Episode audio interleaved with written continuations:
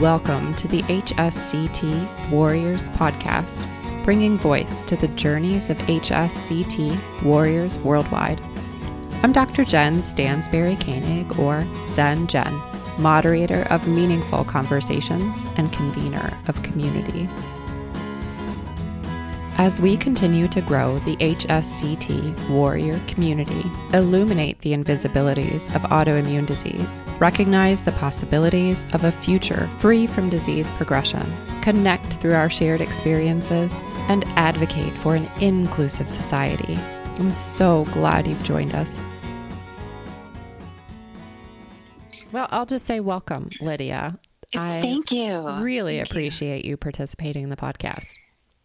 I I've been listening. Um, you know, I've been actually listening from the beginning. Oh um, wow, thank in you. In fact, on my flight, I I, re, I, was recently I had to I flew to Florida, and my whole entire trip there and back, as well in the car um, I listened to, I downloaded everybody's podcast and really interesting. Um, I find it just really interesting because I think I have a completely different perspective. Yes, right? Because you have a different autoimmune disease. And I know I am, I'm, I'm almost 18 years out, which is amazing. So it's funny you lose track. I mean i kept in touch with dr burt and the team you know I, every every birthday you know i email them and just say you know it's because of you guys you know i had of another year. But you know i i didn't follow the changes in the program. I didn't follow a whole lot. And so learning just every you know people who have just had the the transplant in the last three four years even to the most recent you know some of the last people to, to have with dr burt but then other programs i was clueless. All of that was happening. And how different it has has become. Right. Very interesting because the the struggles that that people have um, and the memory that they have of going through the transplant, I don't have because I was so incredibly sick. Wow. Um, I was palliative care. I was probably days from hospice. Oh my goodness. So, so the first Crohn's disease patient was was completed by Dr. Burt in August of 2001. Okay. And within that time, the FDA or the IRB, I'm not sure who is who is controlling um, the, a number of patients at that point, but he was he was only allotted so many patients. Mm-hmm. and so the first one he had done i think maybe they said okay do one. Let's look at let, let's move slowly here. Right. Well, well because then, at that point he was testing safety in humans right? Exactly. Yeah. And especially in a new disease. So right. this is a brand new disease. You know the endpoint was cure um, you know, I won't spoil the. I, I, don't know if people are aware about the the Crohn's disease outcomes. Um, no, I don't think we are, and that's why I'm so excited to talk with you because you're the first patient we've interviewed that has gone through HSCT for Crohn's disease, and maybe even the last patient because he changed his focus right to hone in on maximizing efficacy for MS. I think because over the years that that was where um, I mean, the IRB um, and the safety for the for Crohn's disease patients because the endpoint was a cure, and um, the transplant doesn't cure. Right. It only brings it, it changes the the course of the disease. It changes the the severity of the disease, but it doesn't cure. Right. So Crohn's disease patients status is remained constant. So let's say if you were as bad as I was 18 years ago, an ethics committee would review your case and determine if you would if you would go on or not. Mm. I was an advocate for the program for a number of years, meaning the, the program would pair people up, you know, or, or say, hey, Lydia, you know, your follow up appointment, can we can we reschedule it? Because you know we have a patient coming in we can't share the information but we'd like the two of you to sit in the waiting room together. Interesting. And this is when um, Dr. Robert Craig was the gastroenterologist on the, the, the GI side, managing really more of the Crohn's disease. And he's a very old school doctor and it's just a stitch. I he he just brought so much humor to to to my life even after the transplant. My follow-up appointments with him were just entertaining. He just was a very supportive practical um, tell it like it is but yet just so loving and nurturing sounds like um, a good compliment to dr burt Absolutely. I mean, Dr. Burt, you know, he had, you know, you meet him, the man hands you his cell phone number, and you're looking at him going, Who are you? Right. Like, who does this? and, um, you know, and, and I don't, I, I have moments that I remember of the transplant. I have pivotal moments. Um, um, I back then, HIPAA was just coming around. Right.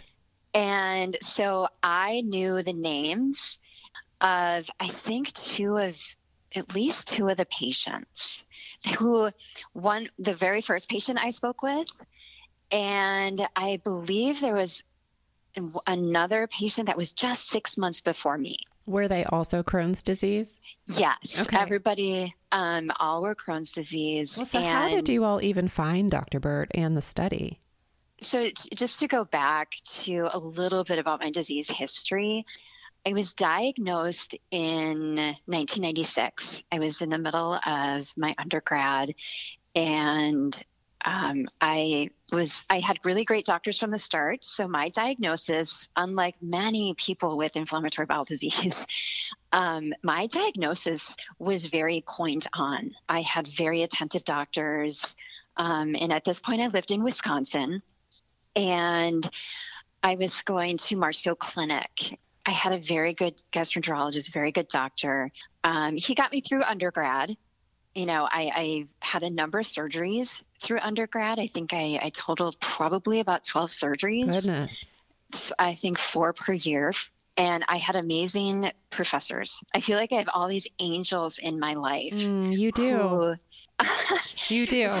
Who really saw that I wasn't I wasn't faking it. Like I, in fact, one of my I, I graduated with a bachelor's in psychology, and one of my professors, um, Dr.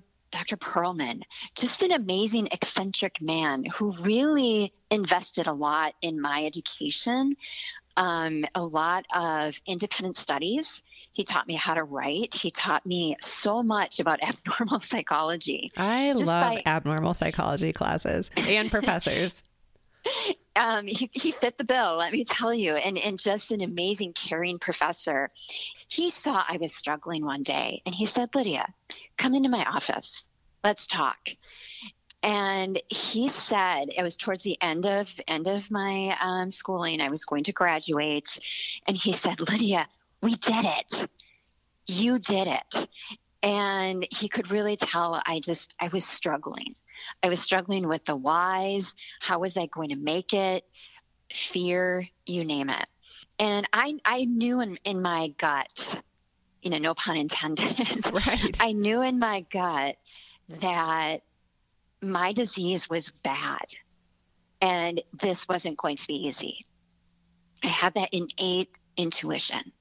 And he said, Lydia, if there's one thing I want to leave you with in your undergraduate education is that if I had half the amount of students with the gumption, with the determination and the tenacity to meet your goals, he said, my job would be so much easier. Mm. He said, I look at everything that you have struggled with. He said, You took finals with a 103 degree fever. Oh my gosh. On your way to Marshfield Clinic to have surgery. Wow. You know, I they, they would I would talk to them and I would say, listen, you know, I'm fistulizing again. I'm gonna have to have surgery. Um, can I take my I would literally call them and say, Can I just come in and take my exam? Mm-hmm. Can I just, and sure enough, I, I had such flexibility. I would sit in the, you know, faculty lounge and I would take my exam.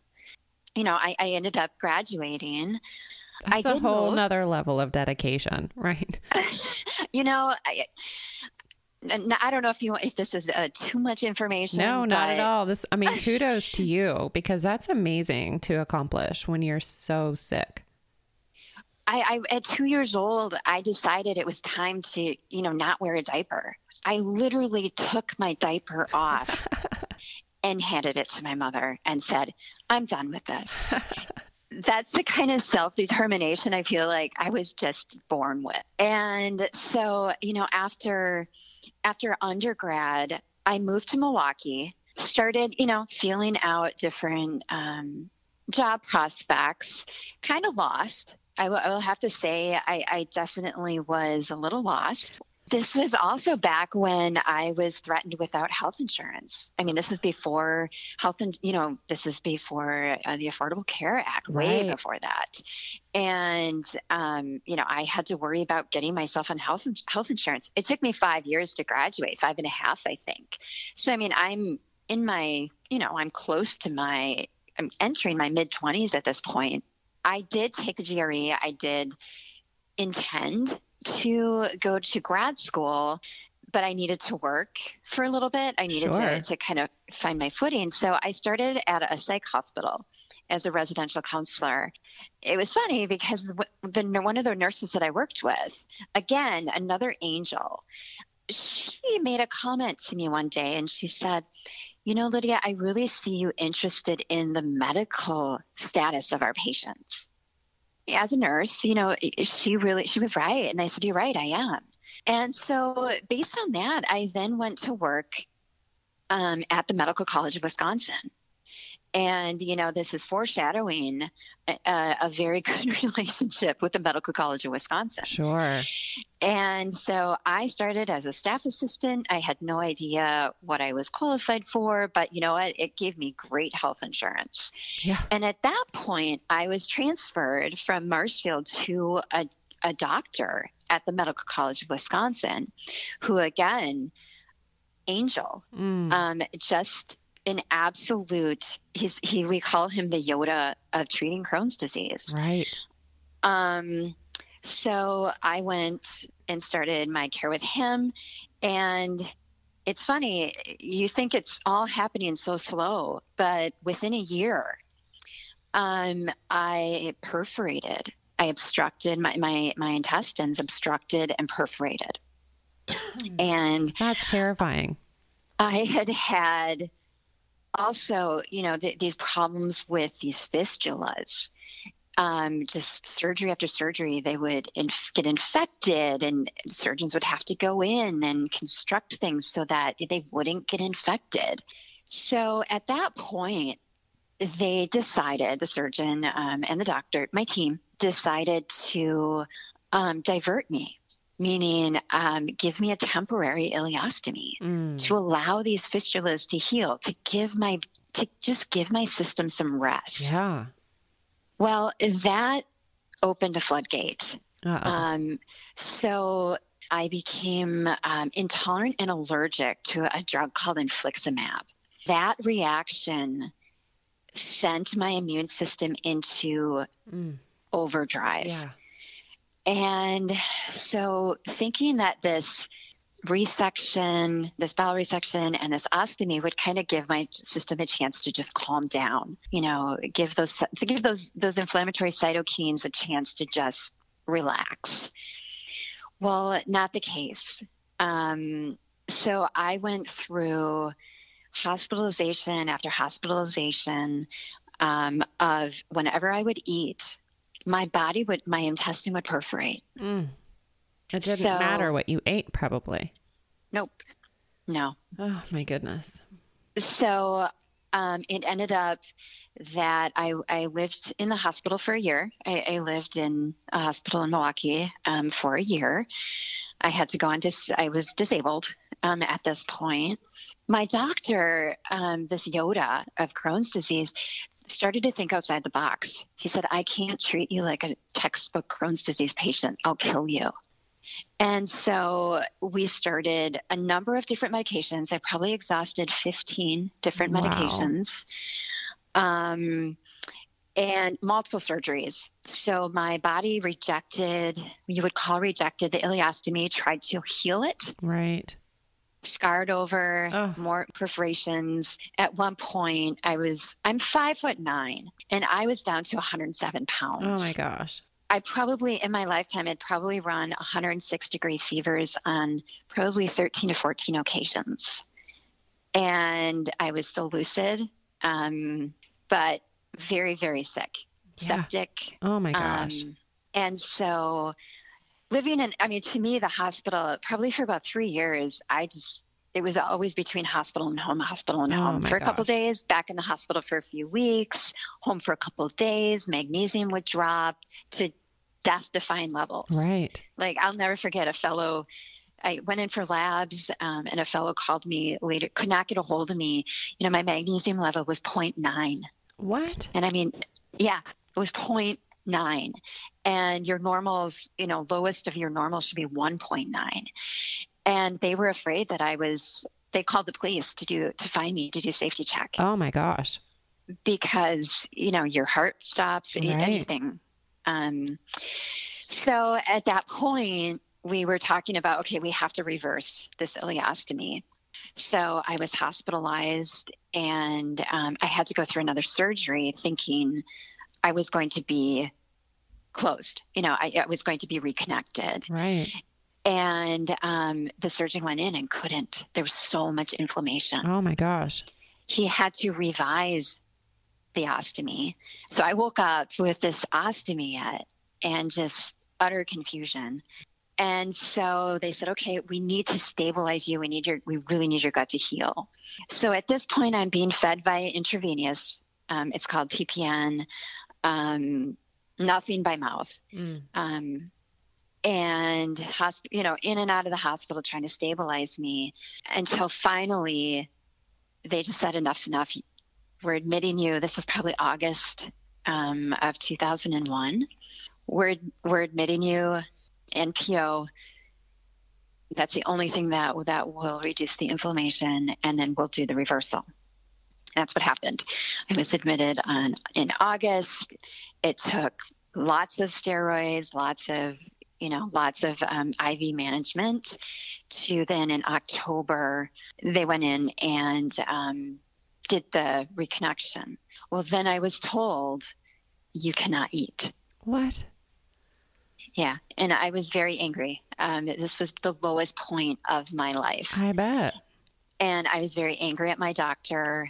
And I just said, "You, you this is this. Why haven't I died at right. this point?" Well, yeah, and you're It- not even 30 at this point, right? Right. My my life is Oh my over. gosh.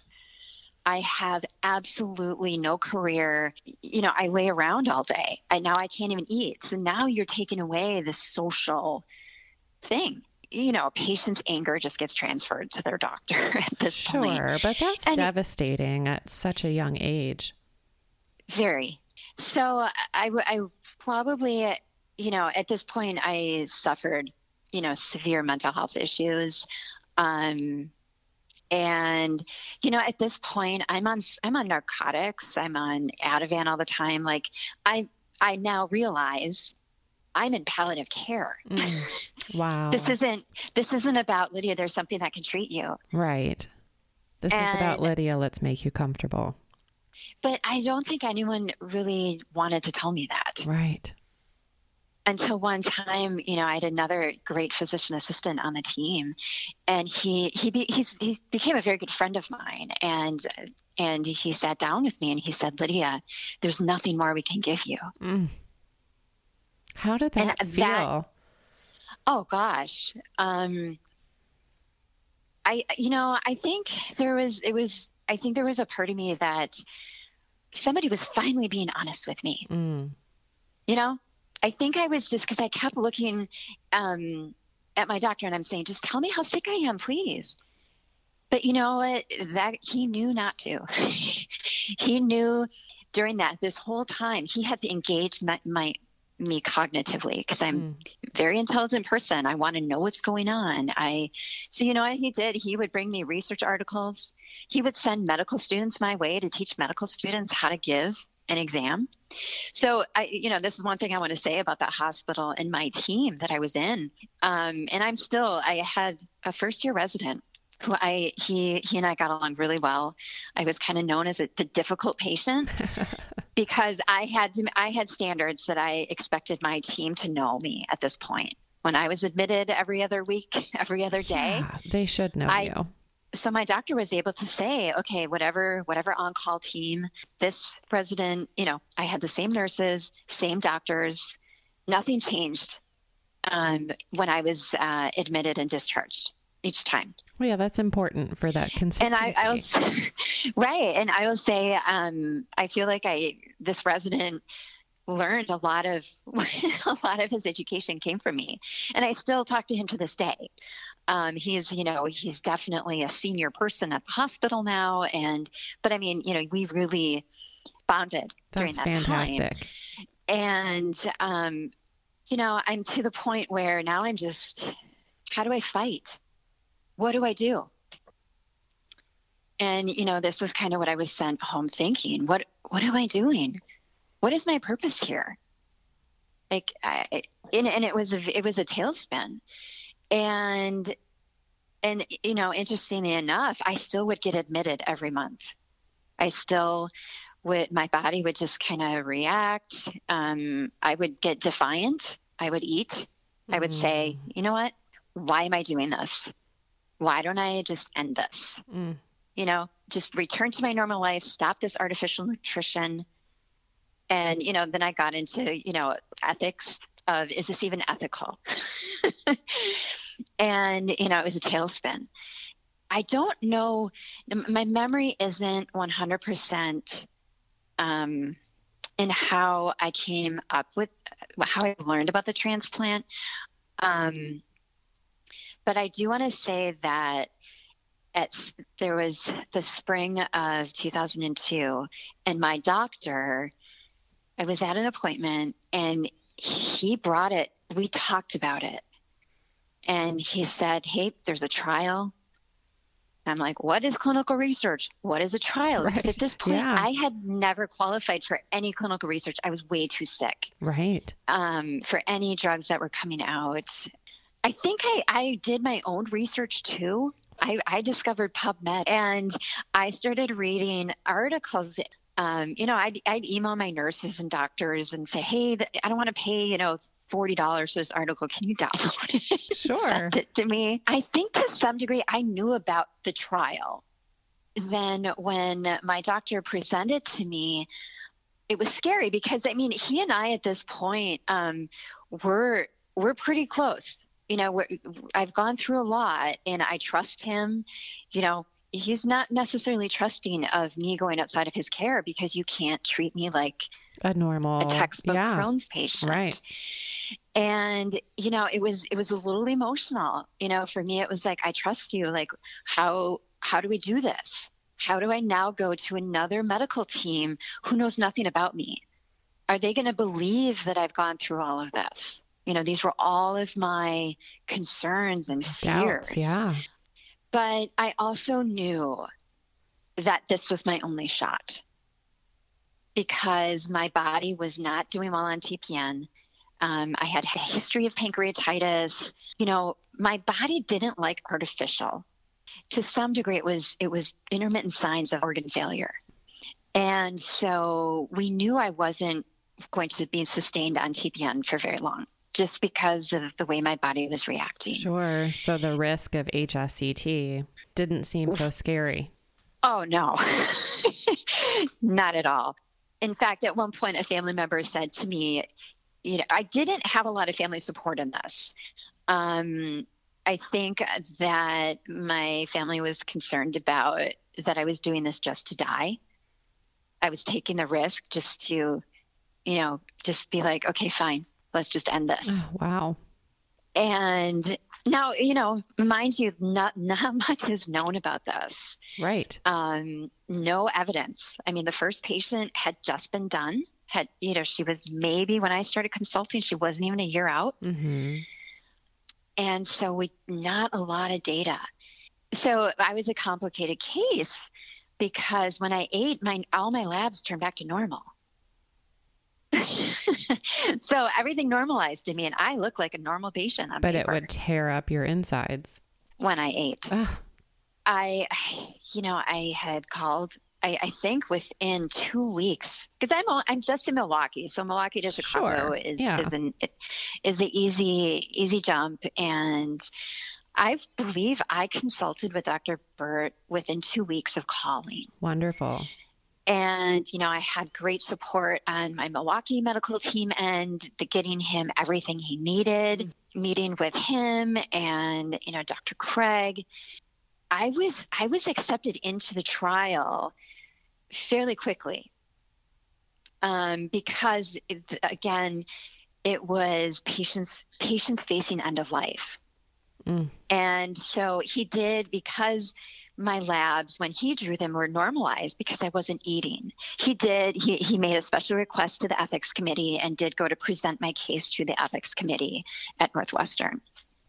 And the ethics committee, um, you know, agreed that you know that was I, I was a, I was a viable candidate. Mm. This was in May of the year um, of 2002. And and forgive me if my dates um, get a little convoluted because it's really it's really hard to remember the the sequence of everything and Well, years and, when they have- happened. Yeah, and I had have to imagine that just your mental state at the time was not healthiest. I mean, with Not everything going on, I just I so hard to imagine. I really appreciate you trying to put words to it all. So I thought that my insurance through the Medical College of Wisconsin would be really quick to approve it because I'll back up just a little bit. There was a time, maybe a, a blink of an eye, when the transplant was going to be opened up at the Medical College of Wisconsin in addition to Northwestern. I don't know any details around that, and maybe that's how my doctor knew about it Maybe. because I did know the transplant doctor um, at the Medical College of Wisconsin who was going to be the PI there. And so I thought, well, and then I believe like the either the FDA said nope, one a single center. Mean, we're just going to do a single center at this point. I thought, well, the Medical College of Wisconsin, the insurance is going to cover this because they were going to do in order to do this the trial there that has to be done at Northwestern. And I went through um, a just turmoil, rejection after rejection, I feel you there. to, to the point where I went to the headquarters. Dr. Burt called in, and I sat around a table of 18 individuals. And I looked at them and I said, You all are giving me a death sentence. I'm sure I looked like horrible. And, you know, Dr. Burt was on the other end. You know, also he was interjecting and, and he, I mean, he brought me to tears. He said, said such amazing things about me. You know, you're just, you're, I, I was just blown away by how he described me and how he's, you know, basically said, this is, we can save this girl. Wow. And then I looked around him and I, I said, I want you to go home tonight and I want you to hug your, your children tightly Seriously. Because I am your child and your child could be sitting here. And I Ple- yeah, basically begged and pleaded Yeah. for my life.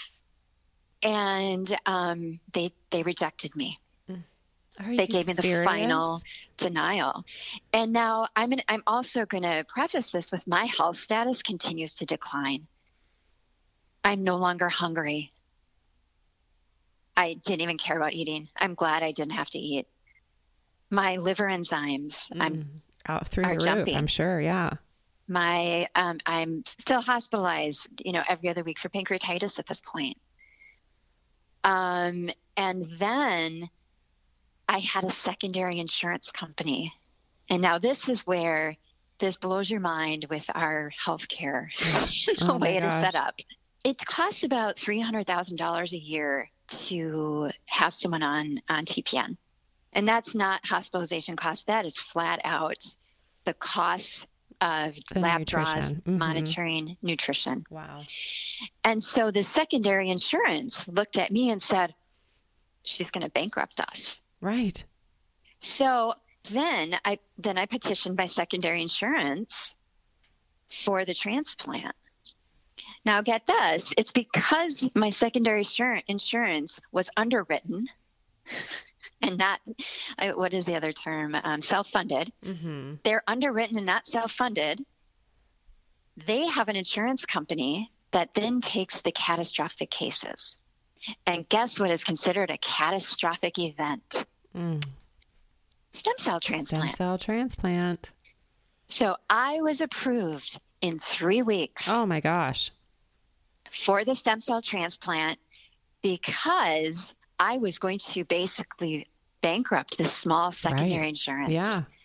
And so now I transferred to their insurance. And that is how I got approved for the transplant. Amazing. So this happened between May and then September.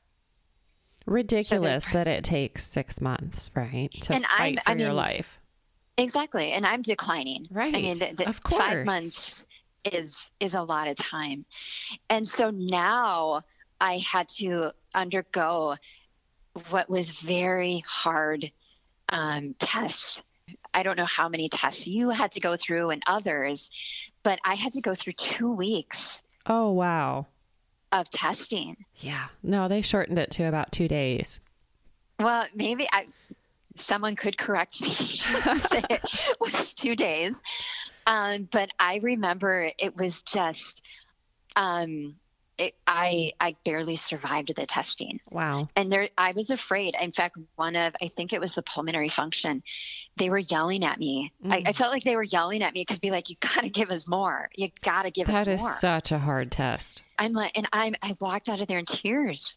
I think I called Kate and I'm like, I'm not going to make it. Yeah. I'm not, you know, and, and of course, Kate, I think has been amazing for all of us throughout the years Yes. and just knew what to say, just calmed me. Unfortunately, my family just dropped me off Oh my gosh. and I, and I stayed overnight. I was supposed to catch a shuttle in the morning. I, I didn't want to be alone. And I'm like, I don't know where to go. This is, I, I can barely even walk. How am I going to do this? Right. Um, it's, you know, it was against what I wanted, but at four in the morning, I started vomiting. Just, I haven't eaten and I have no idea what I was vomiting. I was so incredibly sick. Mm. And I somehow, I mean, this is before the world of cell phones. I, I was on the floor, like I was passed out on the floor. And I remember the, I remember seeing Kate open the door. Oh Somehow she found me. Somehow, I don't know how she found me. Um, I think I had been talking to my family and they were trying to get down there. Um, but I just remember Kate showing up at the door and somehow she got me into Mm. the doctor's office. Wow. And I was, I was upset. I, I was just, I thought I was dying. Yeah. I'm, I'm like, this is it. And, you know, she reassured me. She's like, we'll, we'll take care of your testing schedule. Don't worry. We want, we just are glad you're okay. And it wasn't until like two, probably two in the afternoon that I had a family member then join me. And so that was very scary for me. Talk about Because- isolation. Oh my gosh. Yes. Um, but again, you know, I'm used to my team being there. You know, again, my, my Right. I've been so blessed with these amazing medical teams, and you know, I attribute to those teams to who I am today, and for my passions that I have today, for my my job, for what I went into. They all taught me to do what I'm doing today, and so um, I, I made it through the testing. I passed. Um, they told me to go home, rest.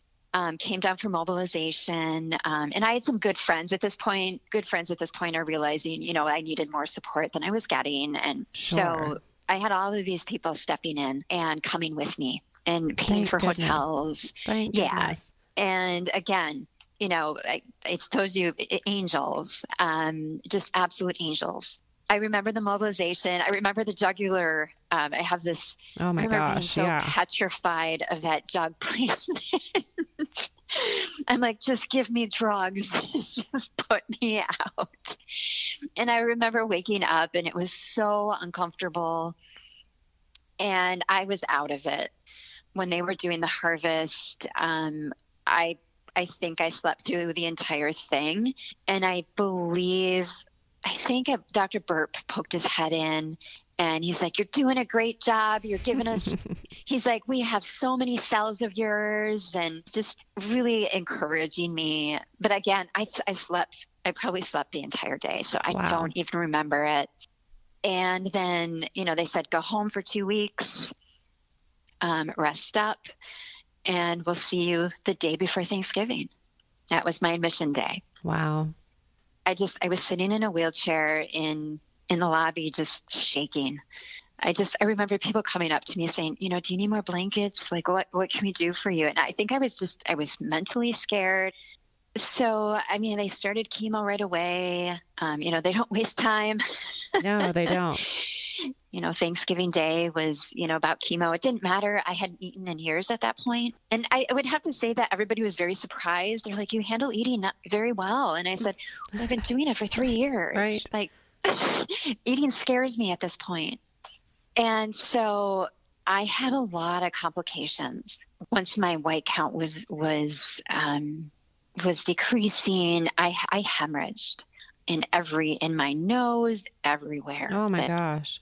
And so I required a lot of platelets, a lot of blood transfusions. Um, but then I remember putting my nose down and just my white sheets became red very quickly. Mm.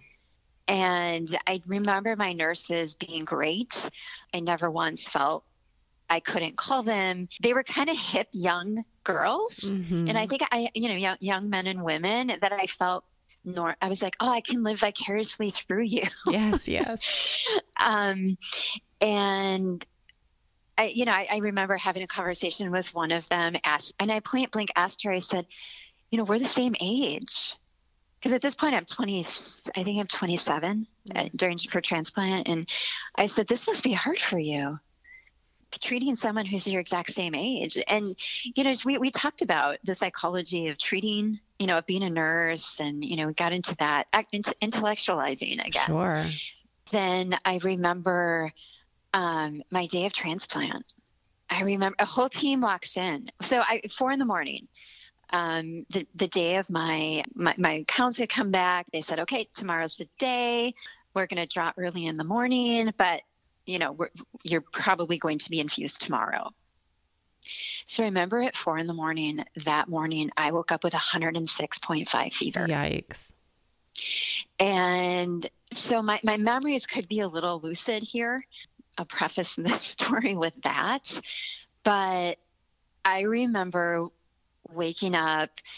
Um, I don't know when they when they found out. I don't know when they determined that I was running that high of a fever. I have no idea if it's just on their vitals check or if I said I just feel really awful. And um, I don't know the timing, but I just I was a little in and out I was very, I was losing consciousness, I think. Um, but I remember a whole team scurrying around. And then I remember a time when I, I no longer felt pain. I knew I could feel the energy that was happening in the room. I could hear what people were talking about. I could hear the nurses coming in and out, but I couldn't feel anything anymore.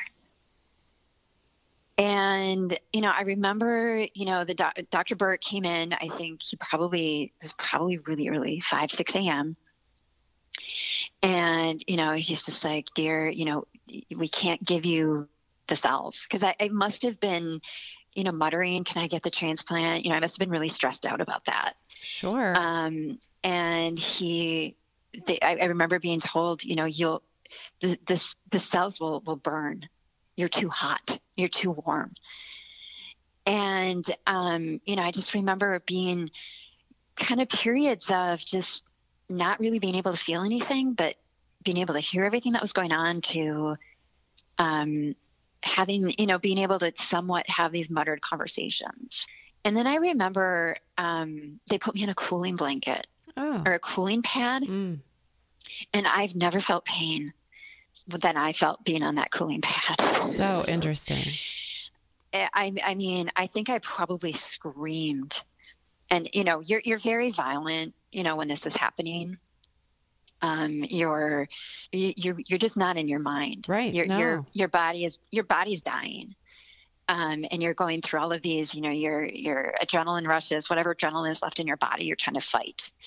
And so I was very, I, I believe I was pretty combative, and I was trying to get off this cooling blanket and and you know dr Burt then came back and i remember him being very involved in this day and him being like you know lydia just listen to my voice just stay with me. Mm. stay with me. And um, you know there was a point where they got my temperature down. I don't know how they did it but at around 103 that is when you start becoming like vocally angry. Mm. so i guess having fevers this such high fevers for so many times i understood the stages. Sure. And so i got very angry at the doctor. There was another doctor in the room and i just looked at him and i said it's your responsibility to get to make this fever go away. It's your responsibility to make my body okay to receive these cells. well, yeah, because at that point you're really invested in the positive outcome, fighting for your life, literally. You're, you're literally fighting. And, you know, now I'm in healthcare on the other end. Like, I get it. But I think at the time I really felt bad after all of this. Well, sure. And, and hopefully they team. understand it's the fever. I don't think that they ever, I think they were more scared for me than really took you know took to heart what I was right, saying. Absolutely. I think they, and um, it was at around 10 a.m. I think I, I want to say a nurse named Mary walked in with this huge syringe, and I, I looked at her and I said, "Is that it?" I, was, I was like, "Wait a minute, I, we've come so far for a syringe, like a huge syringe. What?" And, you know, I, I, think I had probably two PICC lines, a Hickman. I had lines coming out of me everywhere. I remember her. I remember it starting to go in, and the taste in my mouth. Yes. I said, "Oh, stop." Ugh. Well, especially someone just, who hadn't eaten for so long. Yeah, to to, hear, to have any sort of taste in your mouth was, and somebody gave me. Somebody had gum in their pocket, and said, "Here, chew this." I enjoyed my my stem cell infusion to like a, a stick of you know Wrigley's spearmint gum. I enjoyed and it. I, said, I think I enjoyed an orange popsicle. Okay, yeah, and and I said, oh, because I don't think I even could chew, chew gum at that point. Mm. And I was like, oh wow, because taste just came back like is wow, overwhelming. So, I bet. Yeah, but it was it was it was very welcome compared to that taste that that whatever that is gives. It's you. like creamed corn. Yeah, it's it, it's, it's just, just awful. I would say cream corn with some just disgusting mm. ingredients. Yeah, horrendous. And you know, after that, I don't remember a whole lot. I had a few very lucid moments. I I had a few hallucinations inpatient. Um, for some reason, I didn't think I could go to the bathroom. I thought that if I urinated, it would go into my IV. Mm. Um, and I was convinced. I was just convinced. I was like, no, I can't do that. I can't go to the bathroom. It's going to it's going to to make my IV toxic. I don't know if you ever remember hallucinations, but for some reason I did. And I remember coming out of it, and all of a sudden I remember thinking to myself, Lydia, what do you what are you talking about? Because I, I had fluid retention. and so there was a huge concern that I my fear of urination was, you know, due to the toxicity, due to this fluid retention, like what was happening. You know, I remember the nurse coming in, you know, and I remember coming to and being like, oh, okay, wow, this is bad. I need to use the bathroom. and I remember I never thought myself to be that patient. I was always the caroler. I never considered myself to be a sick patient. Mm. Interestingly enough. And I remember carolers coming to my door and they could come in because I mean, at this point right. I was, you know, nobody can come in and I'm like, wow, wait a minute, I'm that patient. Whoa, they're caroling to me. And, and I, that was a, a moment of realization. And you would think, really, that was your moment of realization? But it took carolers coming to, to carol to me to make me understand that I was that patient. Mm. I was that sick patient. And then the last moment of uh, memory that I have, I remember walking into the bathroom, you know, with the 20 IV poles that it feels like you have. and I remember looking in the mirror and I had, because I had to have TPN, because I couldn't have anything by mouth, um, I looked like a football player. I'm used to see, I haven't really looked at myself in the mirror, you know, for quite some time when I was inpatient. I think I was one of the longest inpatient in, in the, the last paper in 2010. I think I, I had to stay in the longest, I think 17 days. Mm. because of some of the, these complications and and I had to eat again. And I remember looking at the mirror laughing, thinking, is that me? Because I probably was 110 pounds. And I think I was weighing in at 170. Yeah, all the swelling from the fluids right. and the steroids. And yeah. Yeah. And I just, I had no neck. And a family member was there I, when, when this happened. And I'm like, you have, I said, I have no neck. and it was kind of this moment of I, I was able to laugh at it. And um, I think it was soon after that where they said, okay, we need to stop antibiotics because I still ran fevers after the transplant. And then they, sure. that's when I learned about sometimes antibiotics cause fevers. And they said, you know, we need to make a, take a risky decision here and take you off the antibiotics. And I remember, you know, making that decision and saying, okay, um, all right, you know, we have to do it. My, my kidneys cannot, you know, I know my body can't withhold this much fluid. And they started prioritizing the IVs that I needed. And they said, okay, we are discontinuing TPN. And um, a bone marrow transplant unit doesn't know how to refeed a patient in three years. And I do remember my, my first plate of food was a full chicken dinner. I think they had to give me Xanax. I was, I was like, I, I don't know what this is. I can't do this. This is going to make me sick. You don't realize, like, I can't eat. This will, you know, it's too soon to figure out if the transplant has worked. I, I'm not willing to try this at this point. So I think, you know, they were able to negotiate um, bites. You know, I think they took the plate away and gave me like started to refeed me like you would um, a child, a baby. My goodness. And broke everything up into very small bites. I didn't sure. eat the silverware. I ate with my hands. You know, kind of went, you know, back to learning to eat um, as a baby does. Yeah, I, I, I was able to eat. Um, yeah. So how did your but, body react? You know, I don't really remember um, in the hospital. I don't think I ate that much. You know, I, I just they couldn't really understand your weight at that point either. You know, because you had I had so much fluid retention. Sure. Um, that I don't think really anybody could really monitor the weight. You know, I have Crohn's disease. I have a complicated relationship with food. If I'm not comfortable in a situation, I, I can fast. It's not a problem. Sure. And I think I just looked at it as that. Um, I had bigger fish to fry. Yeah, no joke. Point. No pun intended. And so I do remember then going home and trying to eat. And you know, back in Milwaukee, I'm you know I'm at home, and I just said, um, "Put me back on TPN. I I I, I cannot sustain my weight. Um, this is this is too hard." And um, I went to see my doctor about a week after transplant, and I really really struggled when I got home. I was extremely weak. On top of, you know, all of a sudden I was responsible for my, all my own hydration substance, you know. Um, so my doctor said, come. And I just, I couldn't even walk. I was shaking. I was so anxious. The anxiety mm-hmm. was overwhelming. Um, and then it was one visit with that doctor. And I said, okay, he has this saying, you know, never, never, never give up. He's, he's a Winston Churchill, you know, never, never, never give up. And, you know, I said to him, I, I, I shouldn't have done this. You know, this is too scary for me. I don't, I'm, I, am i am supposed to die. Like I was preparing myself to die psychologically. Like now I survived this transplant, which was a huge feat. Now what do I do? Who am, like, I don't know what to do.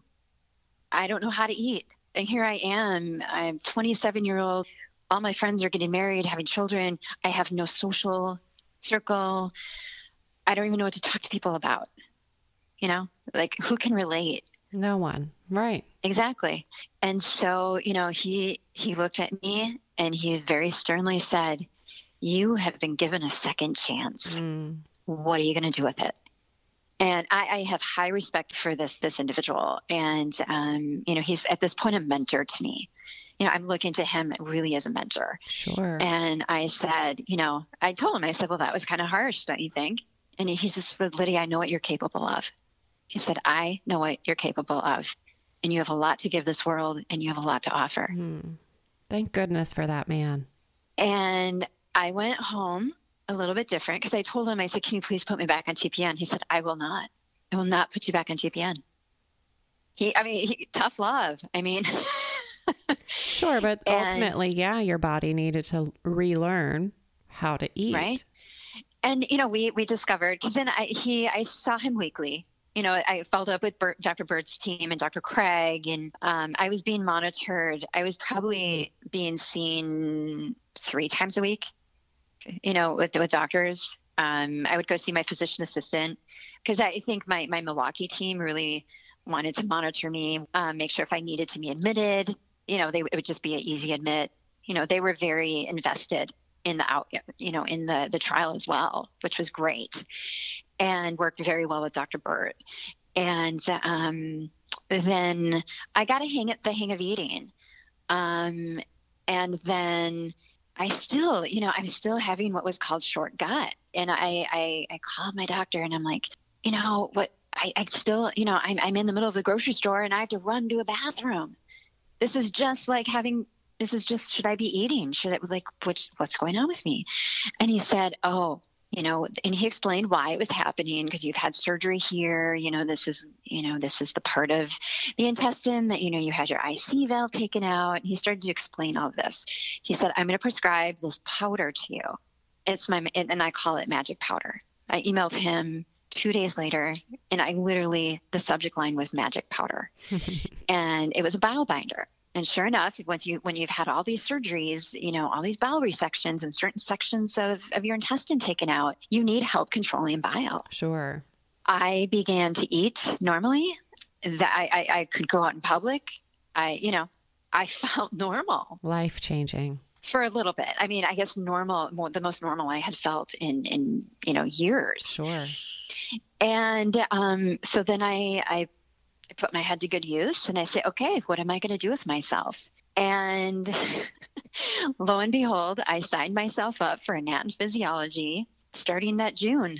I was five months out of transplant, and here I am. Wow! In a co- in a college course, taking uh, anat physiology accelerated. Well, you'd learned so much already, right? and my doctor, you know, looked at me and was like, Lydia, you always do things like full throttle. Can we work together here? and I said, let me have this. You know, what what else am I going to do? Yeah, well, what else do I have to do with my time? Yeah, put your attention to. And then, um, sure enough, um, I started to learn. You know, I have a level of brain damage from all of the fevers and interestingly enough, my instructor um, in my anatomy physiology course, I was taking notes and I was coloring them and I was drawing and this and that to the point where when I took the exams, because they were all essay, like, you know, map the pathway of the blood flow to in the heart, mm-hmm. I literally would draw it. And then I'd write it out. And to the point, it was verbatim to the notes and he actually thought I was cheating. Oh wow! But then he looked at me. I, I don't have hair. You know, this is only five months. Right, right. I, mean, I maybe have some peach fuzz somewhere. And he took me aside and he said, I need to know your story yeah. because you're doing this is what I'm seeing on paper, and I've never seen this. And I'm looking at you, and you have a story. What's going on? How do you know this stuff? Good for him you know, I don't want to accuse you of cheating, but I'm concerned. And I showed him my notes. And I said, no, I just, if I color them, I, when I'm taking the exam, I look, I see them. I'm not looking at them. I just can see them. And I just replicate what I've seen. And then he said, and then he, he you know, he asked me what I had gone through physically. And I told him, and, you know, I, I told him about you know, I had taken intelligence test. I have a you know bachelor's in psychology. We take plenty of them, testing each other. Right. Uh, and he said, you know, would you mind would you sit? He's a high school teacher, adjunct professor for this local university. And so he's, you know, he acts more like a high school teacher. Do you want, will you take an IQ test? And I did. And my, the, the points, I mean, I went from average to like a 125. Hmm. And so he's the one that helped me understand, like, okay, like your brain is trying to recover, but it's actually helped you. Right, but then I've also, I also have um, amnesia. I also have um, bits of my life when I when I came out of all of this. Um, I couldn't remember high school. Like I'd be like, well, yeah, of course I went to high school, and of course, do I remember a prom? Do I right. know? Oh wow! And all of a sudden, I started to try to recall these memories, and I could remember maybe flashes, but I couldn't remember events. And you know, all of a sudden, you're going, you know, I have memory issues. And so this is probably my brain's way of, you know, the brain always tries to fix itself. So this is probably, you know, the superpower of the brain saying, okay, I'm deficient here, but let's let's help her with a photographic memory mm. here. Anyways, I I did A, and P one and two in eight weeks. Um, you know, aced it. Came out with an absolute, you know, to me, I was like, hey, game on. Yeah, this that's awesome. You know, and then I went and took a microbiology class. Stupid me, um, not really understanding microbiology. I took this nine months out of transplant. And I went to talk to the professor and I said, listen, and I said, I've been through, you know, this. I've kind of explained it to him. I said, is this class safe for me to take? And he said, absolutely. You know, I know this. I'll be able to control things for you. And we were given a pet. We had to grow and we had to identify by the end of the semester. So, you know, I'm I'm trusting this this instructor knows what he's doing. Well, by the end of the semester, I realized I was growing Pseudomonas. What is Pseudomonas? Pseudomonas is a highly contagious microorganism. Oh my goodness. That you would never serve up to someone who is nine months out of a transplant. No. I, I kind of scratched my head and I, I said, wow, well, congratulations, Lydia. You have wonderful aseptic technique because you did not contaminate yourself, nor did, did you contaminate, you know, anything around you. Wow. wow. Um, I kind of laugh at that. It's kind of a dark humor, but you know, and at this point, you know, I'm still on Social Security, but I, I you can tell I'm getting itchy. Sure. But now, now my team, my whole medical team, in Chicago, Milwaukee are like, whoa, Lydia, just we want you to be excited about life, but we don't know what we don't know what the transplant is going to do. Right. We don't know how much time you have. Yeah, and this is testing safety and we need you to be safe. Right.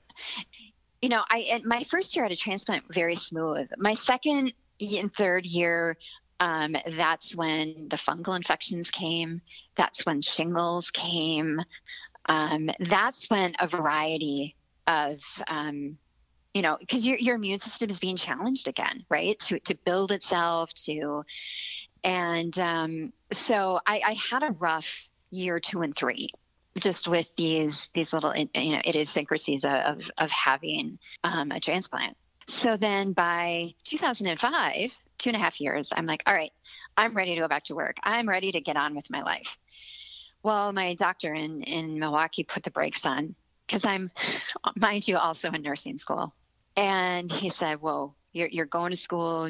Wait a minute. You got to choose. You're going to go to school, you're going to go to work. I can't have you doing both. And I just, I said, Come on. You told me to make something with my life. He said, This is your second chance. What are you going to do with it? I don't know how much time I have. This is what I'm doing with it. Okay.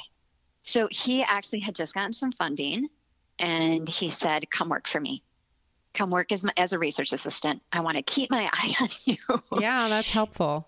I've taught you so much throughout the years um, about Crohn's disease, about immunology, about clinic, about how to treat patients, and he put me to good use. And in two years that I worked with him, we put out 18 abstracts. We put out all of this research that he still is to this day. It, it launched his where he's at today. That's awesome and I got to work with all of these residents, fellows. Um, I created a, a database I went through chart after chart after chart, and I created this clinical database that we extracted information from, more outcomes So we were doing health outcomes back then. Awesome. And trying out, you know, multidisciplinary teams and in the clinic. Well, then, as you're, as you can imagine, like this launched a career in research for me. Sure. I needed to make sense of what I'd been through. Oh yeah. Because I still, if I don't, if I don't give back to this community, and if I don't take what I've learned and do something with it, you know, that ha- going through so much in my life is really hard to comprehend. It is. It's hard to process. And so I dropped nursing school, um, and I had decided to pursue a master's in clinical research. And then I was five years out of the out of transplant. I went and had my last appointment, and literally within month within a couple months, moved from Wisconsin to New York and said, This is where I've always wanted to live. Mm. And it started my life and um, started the ups and the downs, the hard knocks of, you know, learning how to be a 30 some year old sure. in a, you know, 20 some year old mindset. Right, because you didn't experience your 20s other than being in the hospital. Right. And then, you know, basically launching my career, finishing my master's, going from, you know, working at Memorial Sloan Kettering in clinical research to the Department of Defense, you know, working, you know, on some really highly sensitive research down there to um, starting and operationalizing multiple research programs for people and then um, ultimately, now I'm doing my doctorate in health science to um, a, to now, you know, remember when I said I was sitting at that table with the payer with the insurance company, yes. and that has still driven me today to challenge payers. And it's time for payers to stop dictating our care. So now I'm a part of a massive community on Twitter, a lot of GI doctors who policy policymakers, you know, policy influencers who um, are going after the insurance companies. Thank goodness. Um, and with step therapy, you know, this whole step therapy initiative, you know, if people are in, you know, exhaust one drug just to get to a drug that that works for them is ridiculous. Mm-hmm and now that is driving you know my doctorate to and, and as well as you know pretty much pretty soon the, the insurance payers are going to um, dictate value-based care. We're, we're just a few years away from them completely changing the model. And hospitals are going to be um, really they're going to have a hard time meeting that because they're not currently not a lot of hospitals are doing evidence-based outcome research right. to drive their care and um, I mean, there's been a lot of talk in, in Medicare going more value based. And so that is now driving well, ultimately what I want to do my doctorate in. And, um, you know, making making care better for patients, but also being one step ahead of the, the payers and saying, okay, you want this research? Here it is. You know, this is value. This is our value based research so we get our you know maximum benefit you know for for reimbursement and i guess that's like wrapping it up in a bow for me mm. of you know someday i will be doing i will be giving a, a, a talk on on my story you know and i should also preface this i've never publicly spoken about mm. my my story thank you this for is, sharing it here um, this is a first and i hope to one day be on a platform where I can work side by side with payers, not be against them, but let's right. work side by side. Yes. Um, because if they are going to have so much control over the quality of care that patients receive, mm-hmm. then they need to be informed by the people who have lived well, it. Well, they, they need to be on like doctors 24 seven. Yes. They can't leave a, when they're, when we need a prior auth, they, on a Saturday, they can't wait until next business day that then then payers should be held to medical malpractice. Right. You know, I, there's a, a, policy influencer in Chicago, a GI policy influencer, and you know he's always like, yes. That's exactly it. Um, so yeah, you know, I find my passion and wanting to help other patients, you know, navigate the the insurance system, knowing what to say, how to say it, knowing, you know, what metrics to throw at them. Well, and look for an underwritten policy. I mean, my struggles were with a self-funded policy. See, I did you get it? Did you end up getting it paid for? Well, let's just say that it was all resolved through litigation. and it's a shame that we have to go to those ends, right? That yeah.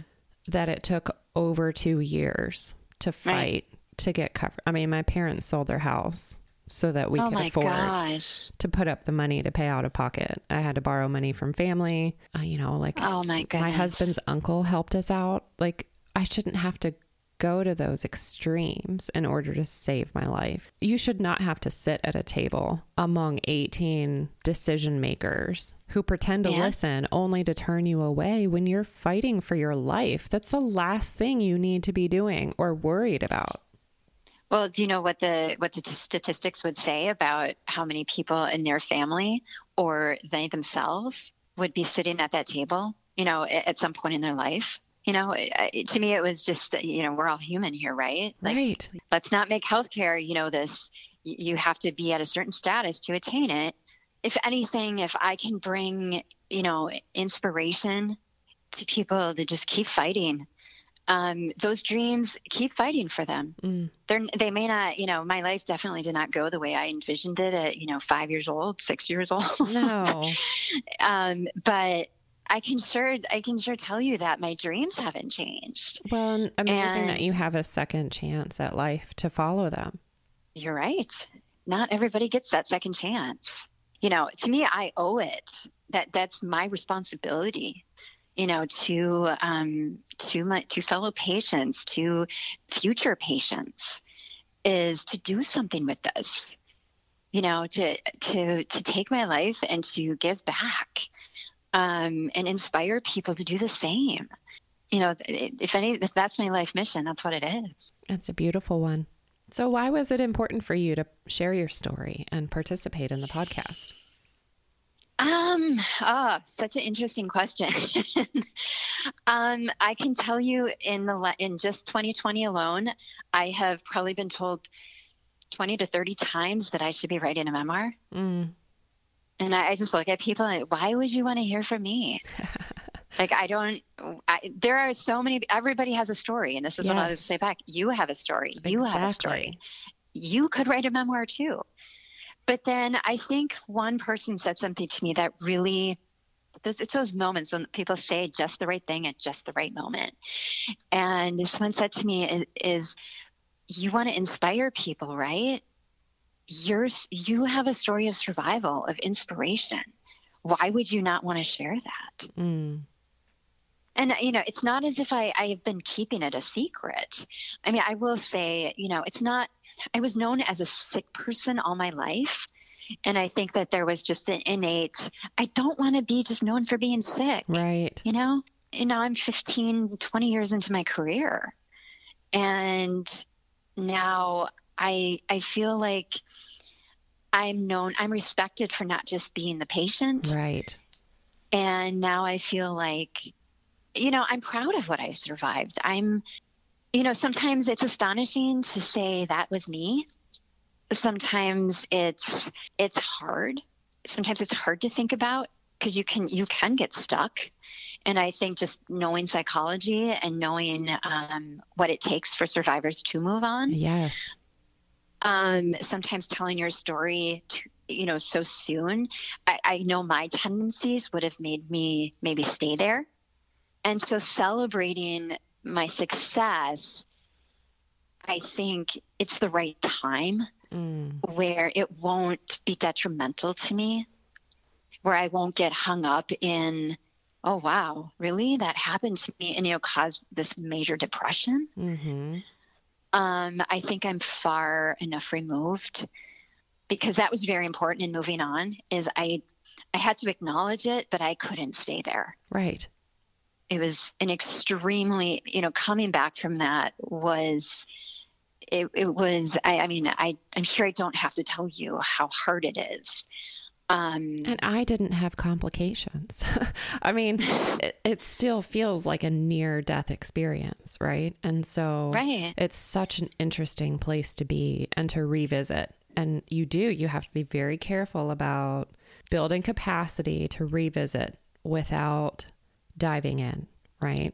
Just Ex- exactly. just And- holding the space to notice and remember and acknowledge and honor your own strength, right? And then kind of wrap that And- up neatly and hold on to it to move on in re- the reality of every day that doesn't even acknowledge the fact that we were once there.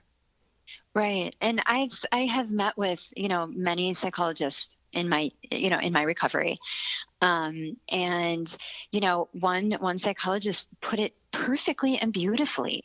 You know, because when you're facing your death, when you are preparing yourself to die, and then all of a sudden you have to change that perception and change that thought process to living.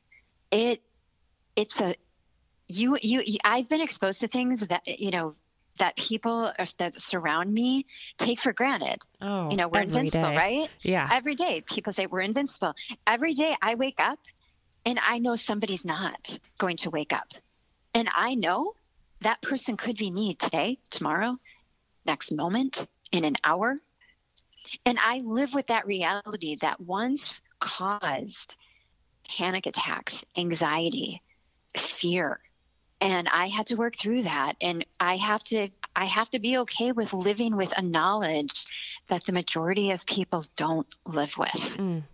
and that's my own mortality that's so interesting and i had it's taken many years to be able to build um, compassion mm.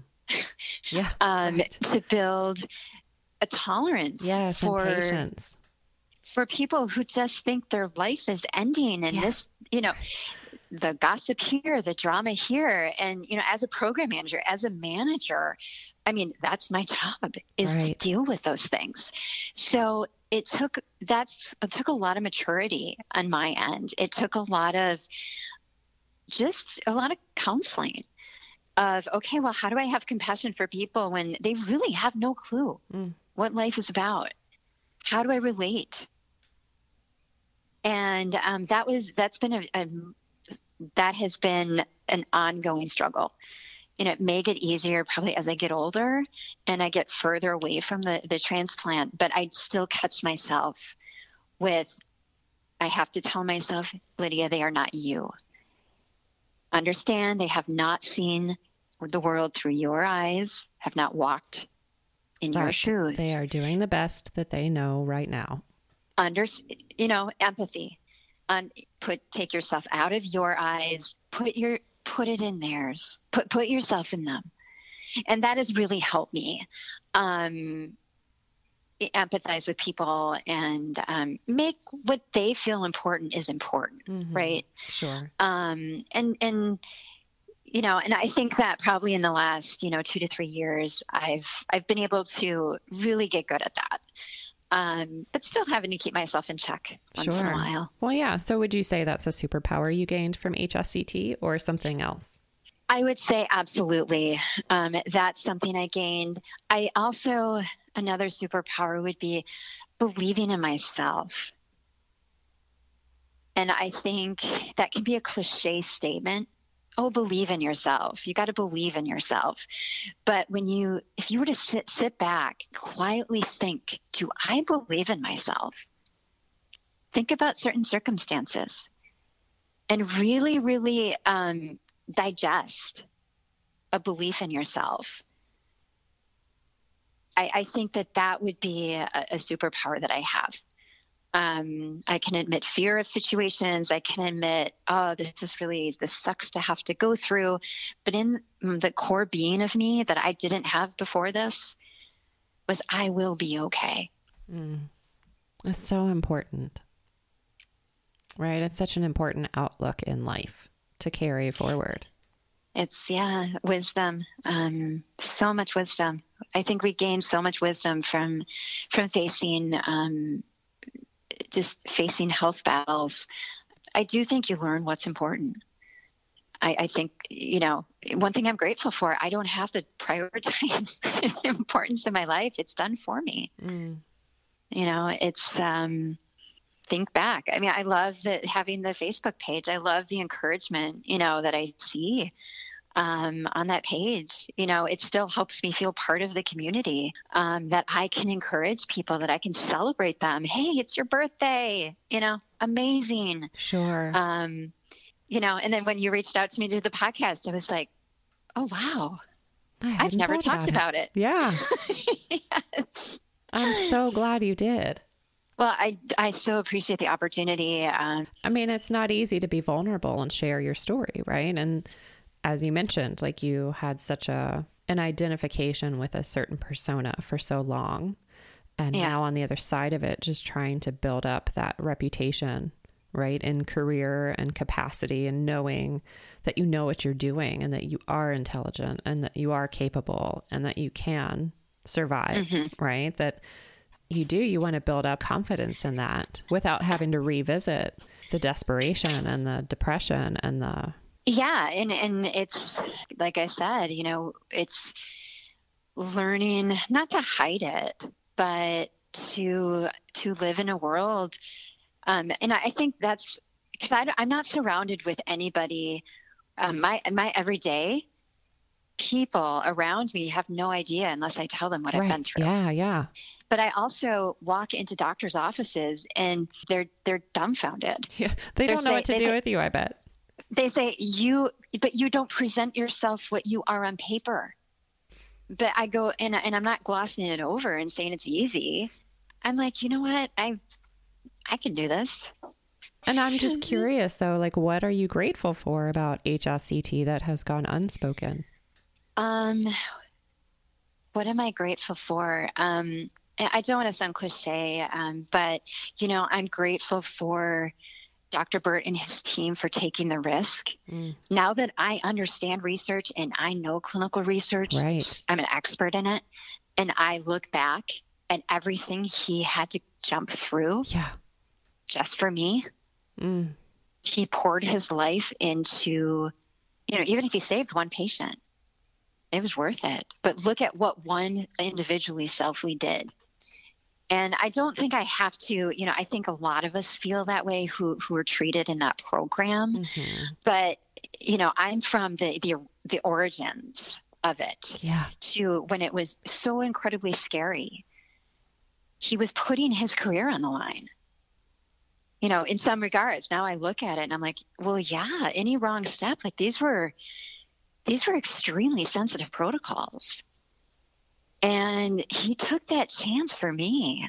And I would say that, you know, I think that the community that it has created, um, you know, if you want to, if you want to look kind of more existentially at it, I look at all of the relationships that I've built. I look at the people that I've gotten to meet. I look at how we have all been able to affect each other's lives in mm. one way or another. I, I, see people reaching out who are in Chicago, um, saying, "Hey, I'm here. Is anybody here? Yeah. Is anybody else here? Can I visit Let's you? meet up." Mm-hmm. Yeah. I mean, you know, we live in a very cruel and hard world especially you know when we've gone through the vulnerabilities that we've gone through and then to be in a safe community where people are just saying you know we may be different we may view politics different but guess what i still care about you right and i still am here to up i'm here to support you i'm here to encourage you i'm here to help the loneliness not be so lonely mm. it's a beautiful family we're part of isn't it you know, making lemons out of lemonade. I think I've heard multiple people say that, you know, on the podcast. I'm living my best life. Oh, and you so know wonderful. what? I'm I've given I've been given 18 more years so far. That's pretty amazing. And if, you know, I'm not going to push too hard. I like to sleep. When I get tired, I don't. I like to sleep. You know, when my, my limits are pushed, I take breaks, but I keep pushing my limits. And to me, that's that's the life I live. If I can do this, if I can get through what I've gotten through, you can most definitely get through what you've gotten through. Thank you for inspiring others. Those are the moments that I thrive on. Those are the moments that I just set a tear. You know, like, gosh, you know, this is what we're here on this earth to do. You know, I would just, I'd like, I'd love it if everybody would do this to each for each other, right? Instead of you know competing, let's build each other up. Mm. So it's a beautiful mission. Thank you. Thank you so much for participating in the podcast and sharing all of oh. your wisdom and goodness with us. Thank you for listening all this time. and yeah, just listening. I like I said, it's you know, this is the the kind of the debut. I just haven't talked about it. So I'm so excited to share it. Thank you for trusting me with your story and trusting our listeners with your story. It's an empowering and inspiring story to share. Well, again, thank you for the opportunity. Um, you, what you're doing, what you're doing, is giving a platform for people to, to talk.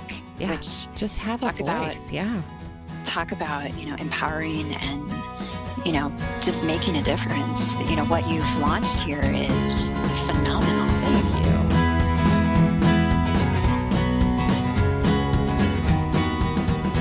Be sure to visit hsctwarriorspodcast.com where you can find notes from today's episode, submit ideas or feedback, and connect with resources of the HSCT Warriors Incorporated nonprofit. As always, special thanks to musical genius Billy Alitzhauser for sharing his superpowers to create the soundtrack, edit, and produce the audio to make this podcast possible. You can find us both when you subscribe on SoundCloud, iTunes, Stitcher, or wherever you find your podcasts. It's been so great to connect with warriors worldwide, and we would love to hear from you about how the podcast has helped your journey with autoimmune disease. Take a moment to connect with us on Instagram or share this episode with someone you know that would enjoy listening. In the meantime, we hope you'll tune in next Wednesday for another episode highlighting another HSCT warrior. Until then, be a snowflake, and embrace your superpowers. Be kind, be well.